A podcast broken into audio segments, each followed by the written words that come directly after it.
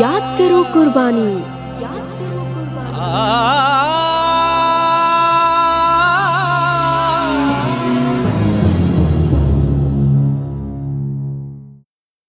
90.8 megahertz पर आप सुन रहे हैं रेडियो आज़ाद हिंद।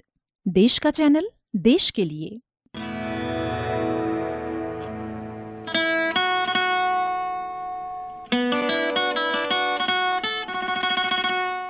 श्रोताओं इस कार्यक्रम में आज हम चर्चा करेंगे मैडम भीका जी कामा की जिन्होंने लंदन में पहली बार राष्ट्र ध्वज फहराया। श्रोताओं, भारत की बेटी मैडम भीका जी कामा वो नाम है, जिन्होंने लंदन में सर्वप्रथम राष्ट्रीय ध्वज फहराया। उन्होंने मात्र 24 वर्ष की आयु में ही स्वातंत्र चेतना की बागडोर संभाली और देशवासियों के स्वाभिमान को जगाने का सजग प्रयत्न किया। अंग्रेज़ों के शोषण के खिलाफ लड़ने के लिए भारतीयों के मृत प्राय आत्मसम्मान को झकझोर दिया उन्होंने।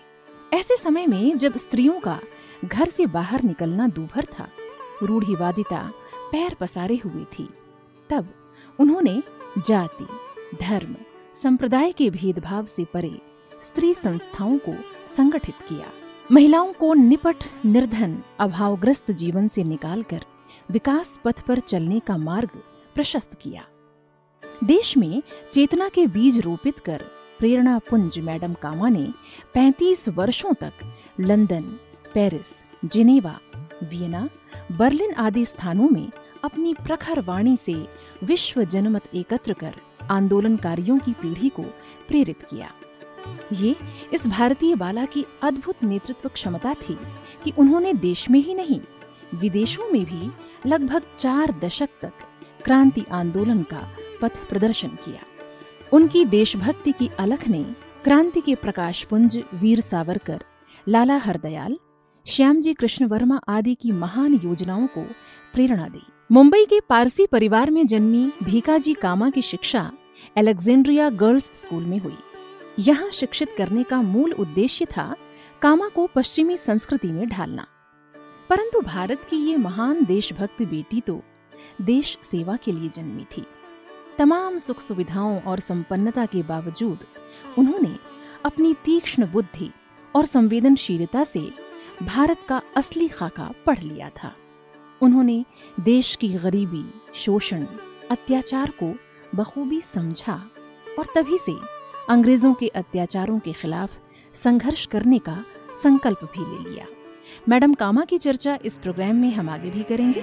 उसके पहले आइए सुनते हैं ये देश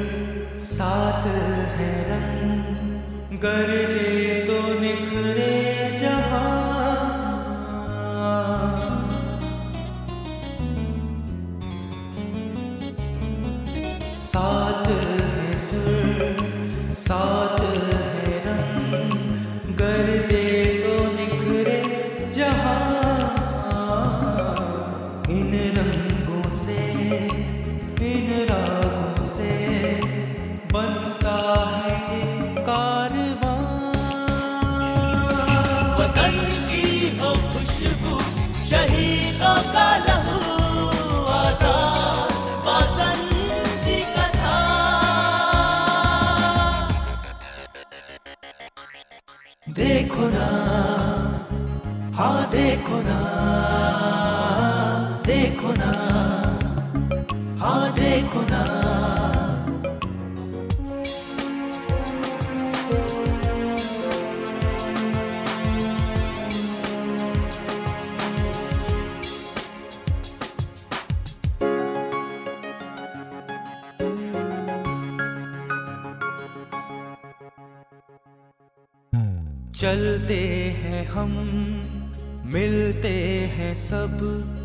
बदल जाता है ये समा।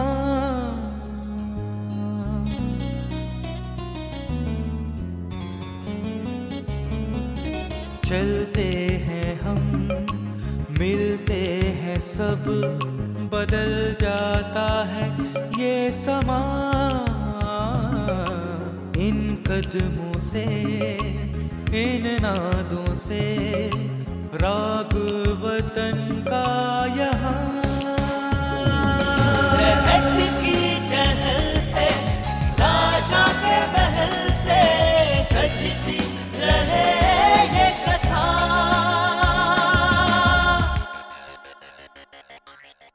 देखो ना हाँ देखो ना देखो ना हाँ देखो ना। रंगी है मेरा वतन, सुर में भीगा है मेरा चमन। देखो ना हाँ देखो ना देखो ना हाँ देखो ना। जैसे सरगम ने थामा मुझे गले से लगा के, जैसे झूम के हर एक राह को हम सुरमई बना दे। मिलजुल के महकती रागों में रंगों को हम मिला दे। देखो ना। हाँ देखो ना। देखो ना। हाँ देखो ना।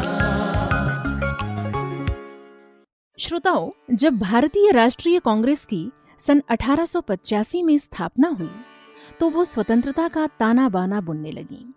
कांग्रेस के प्रथम अधिवेशन में शीर्ष नेताओं की योजनाओं और भाषणों से प्रभावित होकर वे सक्रिय रूप से स्वाधीनता संग्राम में जुट गईं।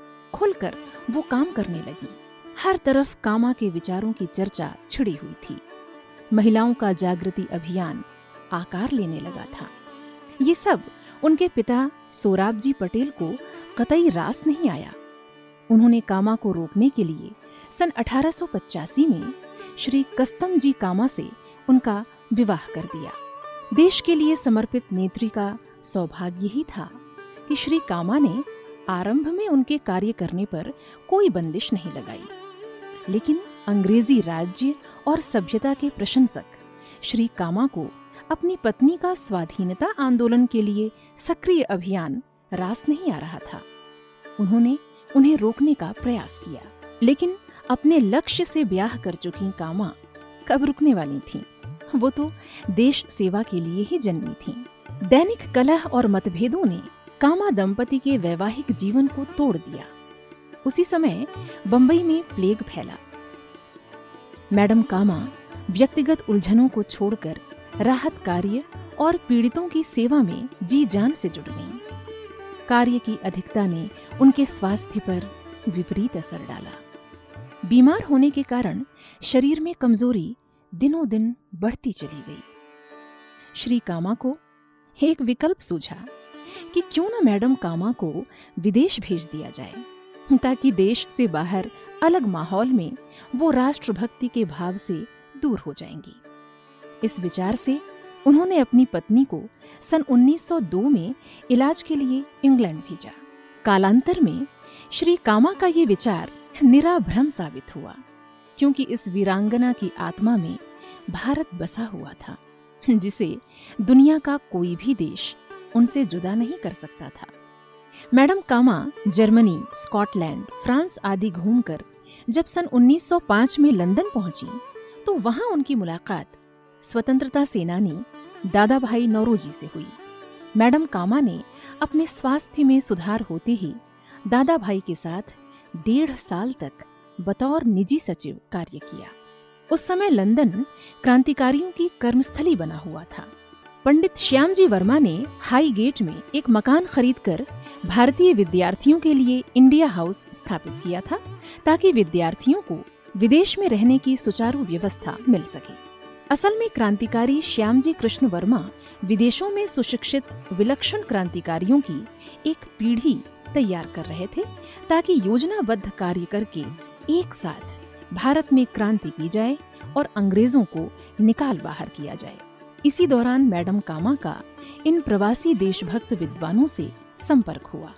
जब उनकी मुलाकात श्यामजी कृष्ण वर्मा से हुई तो उनकी अस्वस्थता के दौरान सुसुप्त क्रांतिकारी भावनाएँ जाग उठी। उन्होंने भारत लौटने का विचार त्याग दिया और वहीं से भारत के मुक्ति संग्राम में भाग लिया। आज हम साझा कर रहे हैं मैडम कामा की यादें। मैडम कामा की यादें हम आगे भी आपसे बांटेंगे। उसके पहले राष्ट्र वंदना के स्वर।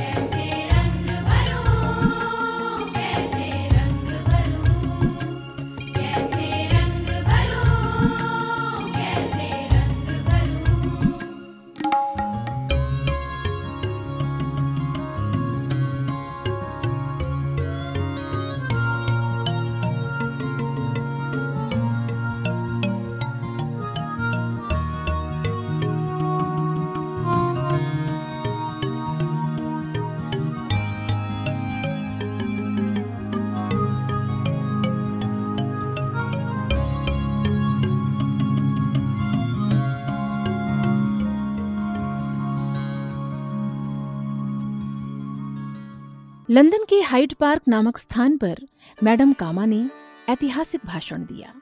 अंग्रेज़ी सरकार द्वारा भारतीयों पर किए जाने वाले बर्बरतापूर्वक अत्याचारों का खुलासा किया।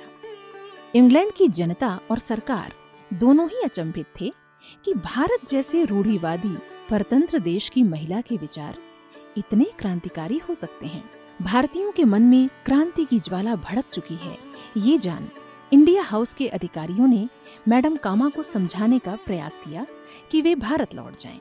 साथ ही धमकी भी दी कि अगर वे चुपचाप देश नहीं लौटी तो उनके खिलाफ सख्त कार्यवाही की जा सकती है देश के लिए मर मिटने वाली ये दीवानी किसी समझाइश या धमकी के आगे कब झुकने वाली थी बहरहाल, श्रीमती कामा इंडिया हाउस में चल रही गुप्त गतिविधियों, पिस्तौल और बम तैयार करने, उनका अभ्यास करने और सावधानी पूर्वक हथियारों को भारत भेजने में जुट गईं। सन 1907 में जर्मनी के स्टूटगार्ड नगर में आयोजित अंतर्राष्ट्रीय सम्मेलन में श्रीमती कामा ने इतिहास रचा, और वो था सर्वप्रथम भारत का राष्ट्र ध्वज फहराना। हुआ ये कि 18 अगस्त सन 1907 को जर्मनी में विश्व समाजवादियों का सम्मेलन हुआ। इस सम्मेलन में श्रीमती कामा को भी आमंत्रण मिला। सम्मेलन के नेता जीन जॉरस ने उनका परिचय हमसफर प्रतिनिधि के रूप में कराया और मंच पर बतौर वक्ता आमंत्रित किया। दुनिया भर के लगभग एक हज़ार से अधिक प्रतिनिधियों से पंडाल खचाखच भरा हुआ था। वे प्रतिनिधि अपने अपने समाज का प्रतिनिधित्व कर रहे थे। यानी उनके साथ जुड़ा था एक भारी जन समुदाय ये वो स्थान था जिनसे प्रतिनिधियों के माध्यम से लाखों लोगों तक अपनी आवाज़ पहुंचाई जा सकती थी। ये भारत के स्वाभिमान और मान का खाका प्रस्तुत करने का उत्कृष्ट मंच था।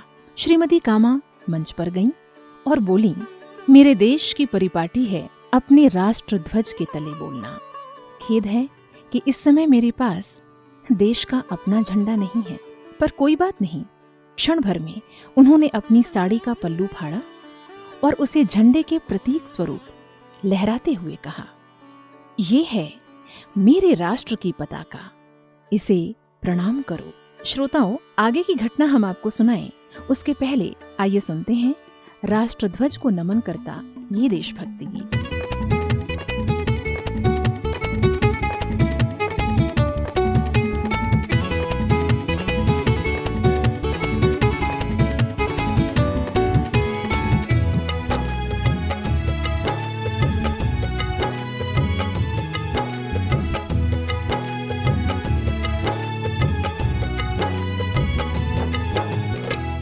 तिरंगी अपनी प्यारी ध्वजा फहराए।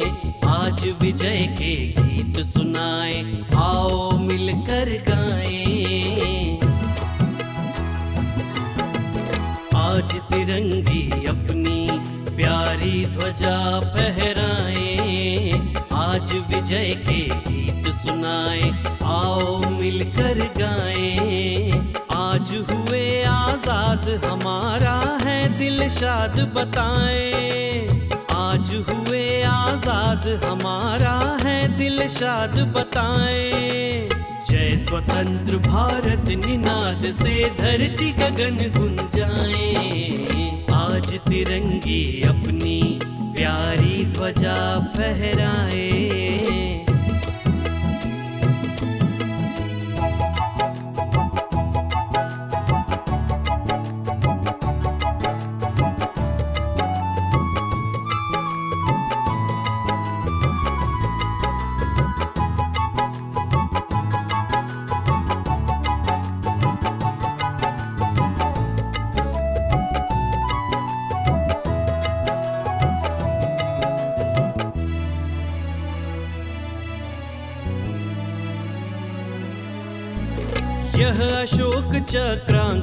अपना तरल तिरंगा खोले। अमर शहीदों की पुण्य स्मृति में जल से मानस धोले।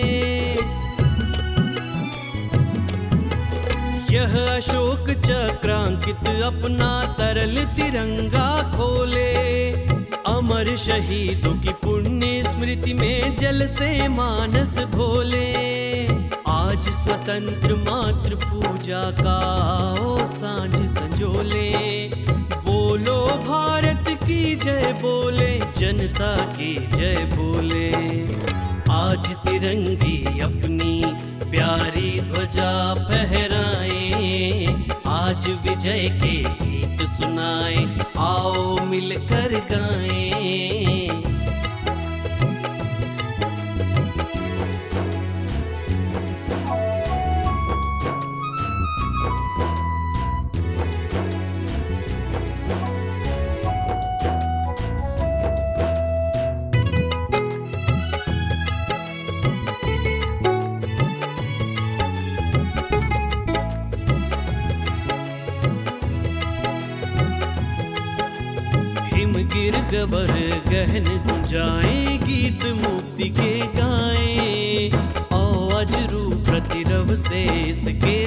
जगती तल छाए। हिम गिर गवर गहन गुंजाए, गीत मुक्ति के गाए। अजरू प्रतिरव से इसके सब जगती तल छाए। हम स्वतंत्र हैं, जग स्वतंत्र हो, राष्ट्र मंत्र फैलाएँ। साम्य स्वातंत्र प्रतिष्ठित प्रजातंत्र विकसाए। आज तिरंगी अपनी प्यारी ध्वजा फहराए। आज विजय के गीत सुनाए। आओ मिलकर गाएँ।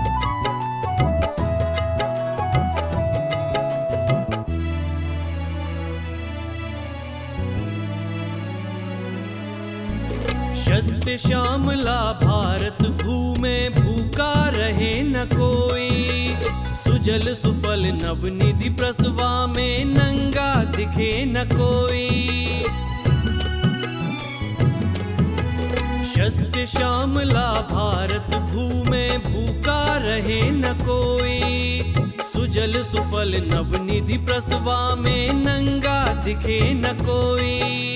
व्यास और वाल्मीक पुत्र अनपढ़ रह सके न कोई। सावधान श्रमिकों के श्रम फल को ठग सके न कोई। आज तिरंगी अपनी प्यारी ध्वजा फहराए। आज विजय के गीत सुनाए। आओ मिलकर गाएँ।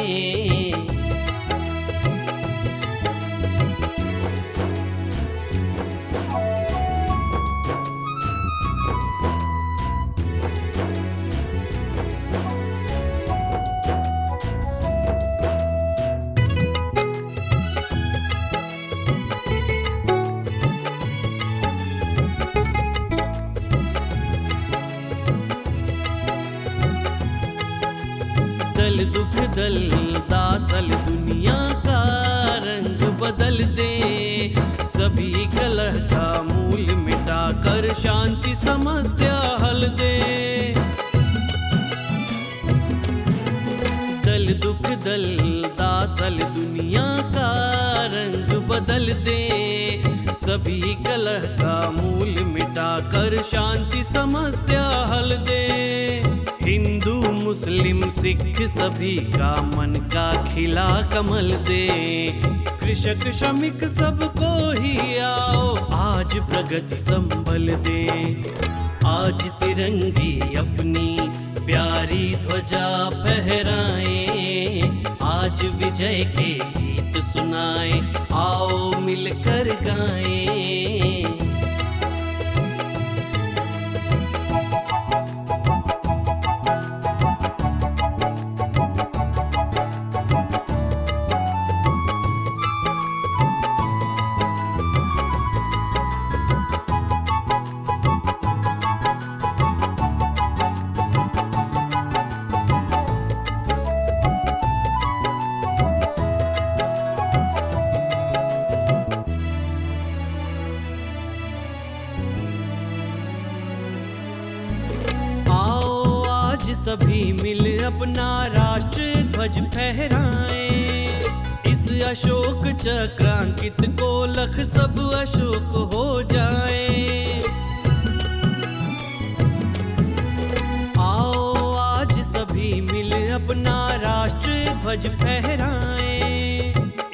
अशोक चक्रांकित को लख सब अशोक हो जाए। आज शहीदों की समाधि पर स्नेह प्रदीप जलाएँ। भारत की स्वातंत्र प्रभा को सब जग में फैलाएँ। आज तिरंगी अपनी प्यारी ध्वजा फहराएँ। आज विजय के गीत सुनाएँ, आओ मिलकर गाएँ। आज़ाद हमारा है दिल शाद बताएँ। आज हुए आज़ाद, हमारा है दिल शाद बताएँ। जय स्वतंत्र भारत, निनाद से धरती गगन गुंजाए। आज तिरंगी अपनी प्यारी ध्वजा फहराए।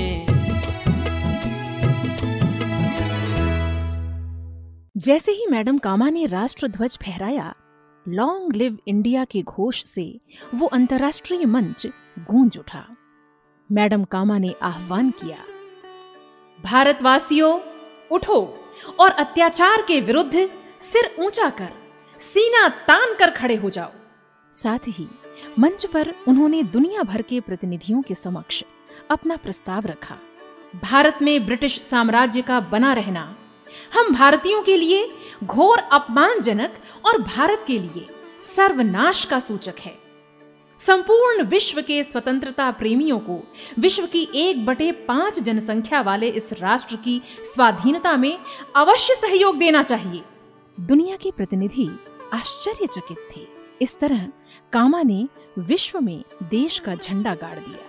असल में देश की स्वतंत्रता के लिए प्रयत्नशील राष्ट्रभक्तों ने भारतीय राष्ट्र ध्वज की परिकल्पना सन 1906 में ही कर ली थी।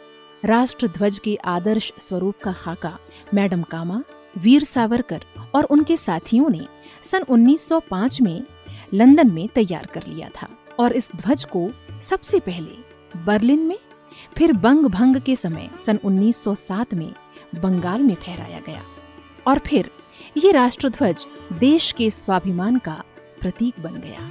राष्ट्रध्वज के आरंभिक स्वरूप में हरा, लाल और केसरी तीन रंग शामिल थे। ऊपरी लाल रंग में भारत के आठ प्रदेशों के प्रतीक आठ तारे और मध्य में केसरी पट्टी पर वंदे मातरम अंकित था। निचले हरे भाग में द्वितीया का चंद्र और सूर्य अंकित किए गए थे। शक्ति, विजय, उत्साह और स्फूर्ति के प्रतीक इस राष्ट्र ध्वज के रंगों का चुनाव श्रीमती कामा ने ही किया था। चूँकि जर्मनी के सम्मेलन में तैयार ध्वज उपलब्ध नहीं था, इस कारण उन्होंने साड़ी का टुकड़ा लहरा दिया था। इसके बाद श्रीमती कामा अपने हर भाषण, हर सभा में तैयार भारतीय ध्वज फहराया करती थीं। हम आगे बढ़ें, उसके पहले राष्ट्र गौरव का गाना आपके लिए।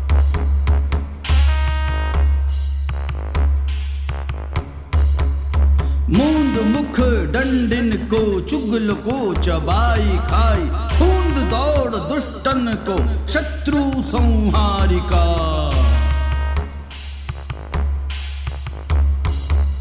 मार अंग रेज रेज कर दे मात चंडी।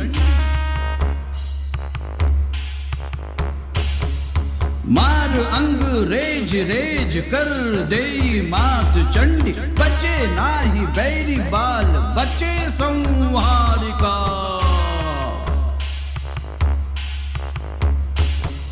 शंकर की रक्षा कर। शंकर की रक्षा कर, दास प्रति पाल कर। विनती हमारी सुन, ऐ मातु पालिका।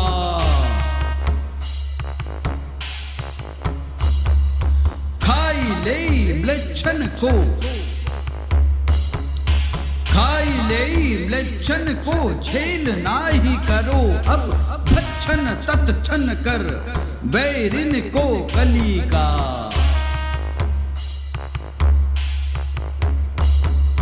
कालिका भवानी माए, कालिका भवानी माँ अरज हमारी सुन। दार मुंड माल गरे खंड कर धर ले। सत्य के प्रकाशन औ। सत्य के प्रकाशन औ। असुरन विनाशन को भारत समर माही चंडी के सवर ले।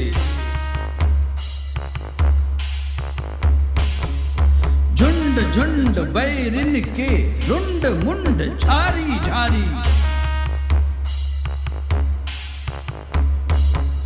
झुंड झुंड बैरिन के रुंड मुंड झारी झारी। सोनित की धारन ते खप्पर तू भर ले।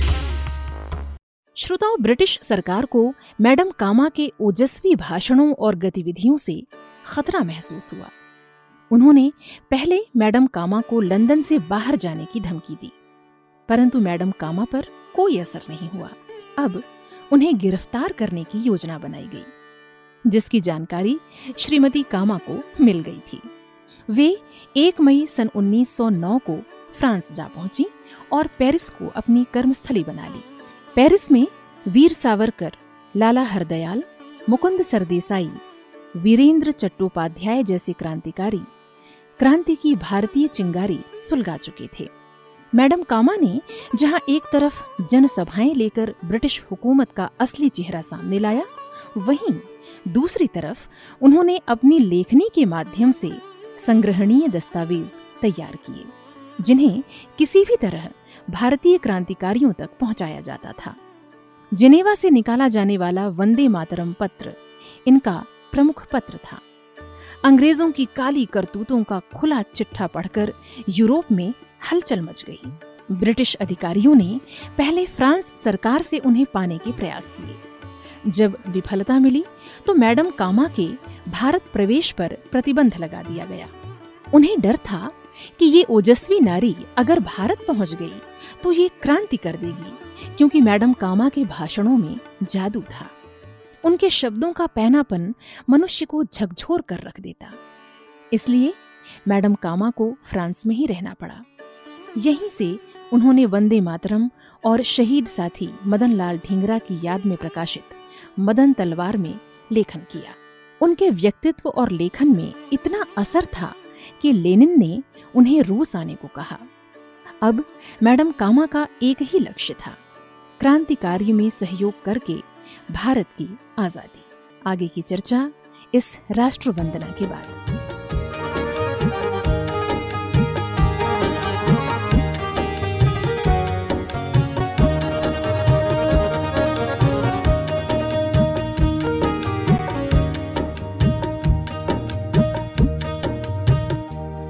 क्यों कर कटेंगे यार अब ये बेशुमार कर कटेंगे यार, अब ये बेशुमार फाका। मुझको तो दूसरा है, नफरों को चार फाका। मुझको तो दूसरा है, नफरों को चार फाका। क्यों कर कटेंगे यार, अब ये बेशुमार फाका। क्यों कर कटेंगे यार, अब ये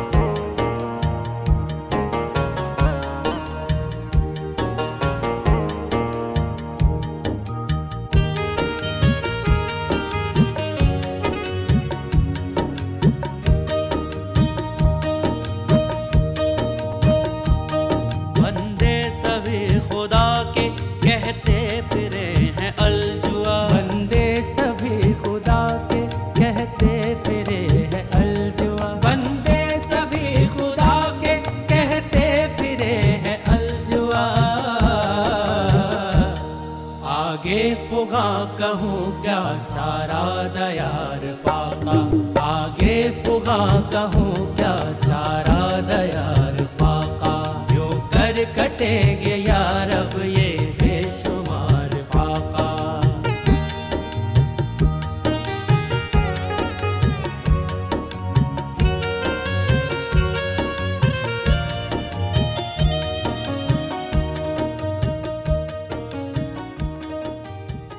श्रोताओं, मैडम कामा ने वीर सावरकर द्वारा सन 1908 में अठारह के प्रथम भारतीय स्वतंत्रता संग्राम की स्वर्ण जयंती मनाए जाने के अवसर पर भरपूर सहयोग दिया। क्योंकि यही वो आयोजन था जिसके द्वारा सन अठारह सौ सत्तावन की क्रांति को अंग्रेज़ों द्वारा मात्र गदर कहे जाने की धारणा को मिटाकर इसे भारत के प्रथम मुक्ति संग्राम का नाम दिया गया। इसी समय वीर सावरकर द्वारा सन अठारह सौ सत्तावन की क्रांति पर लिखी पुस्तक के प्रकाशन को रोक दिया गया था। तब मैडम कामा ने गुप्त रूप से इस पुस्तक को छपवाकर भारत भेजने का दायित्व अपने ऊपर लिया। इसी पुस्तक को लाला हरदयाल, भगत सिंह, सुभाष चंद्र बोस आदि क्रांतिकारियों ने पुनः मुद्रित भी किया। मैडम कामा को एक बात की टीस हमेशा रही कि वीर सावरकर को गिरफ्तारी से बचाने की योजना सफल न हो सकी। सन 1914 में प्रथम विश्व युद्ध आरंभ हुआ। इंग्लैंड युद्ध में व्यस्त था। तब मैडम कामा ने अपनी गतिविधियाँ बढ़ाईं और मर्सिलीज की सैनिक छावनी तक जा पहुँची। इस पर फ्रांस सरकार ने उन्हें गिरफ़्तार कर लिया और युद्ध की समाप्ति तक कैद रखा। अब मैडम कामा थक चुकी थीं। 35 वर्ष तक देश से बाहर रहकर भारतीय स्वाधीनता के लिए क्रांति युद्ध चलाने वाली स्वाभिमानी भारतीय बाला को अपने देश की याद सताने लगी। वो अपनी वृद्धावस्था, अपनी धरती पर बिताना चाहती थीं। ब्रिटिश सरकार ने कई शर्तें रखीं, जिनमें राजनीति और आंदोलन में भाग न लेना प्रमुख था। मैडम कामा ने उन्हें स्वीकार कर लिया। और नवंबर सन 1935 में वे स्वदेश लौट आईं। माँ भारती के आंचल में सिर्फ़ आठ महीने बिताने के बाद ही 13 अगस्त सन 1936 को उन्होंने ये संसार त्याग दिया। ऐसी महान देशभक्त मैडम कामा को हमारा शत शत नमन।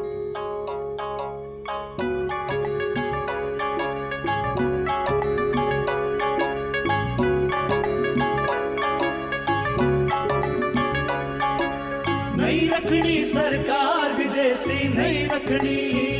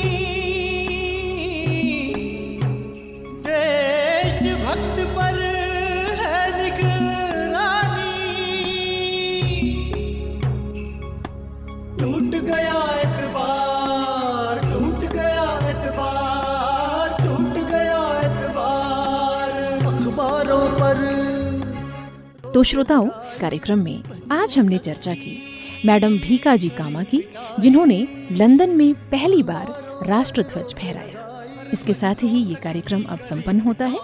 फिर मिलेंगे, सुनते रहिए 90.8 मेगाहर्ट्ज़ पर रेडियो आज़ाद हिंद, देश का चैनल, देश के लिए।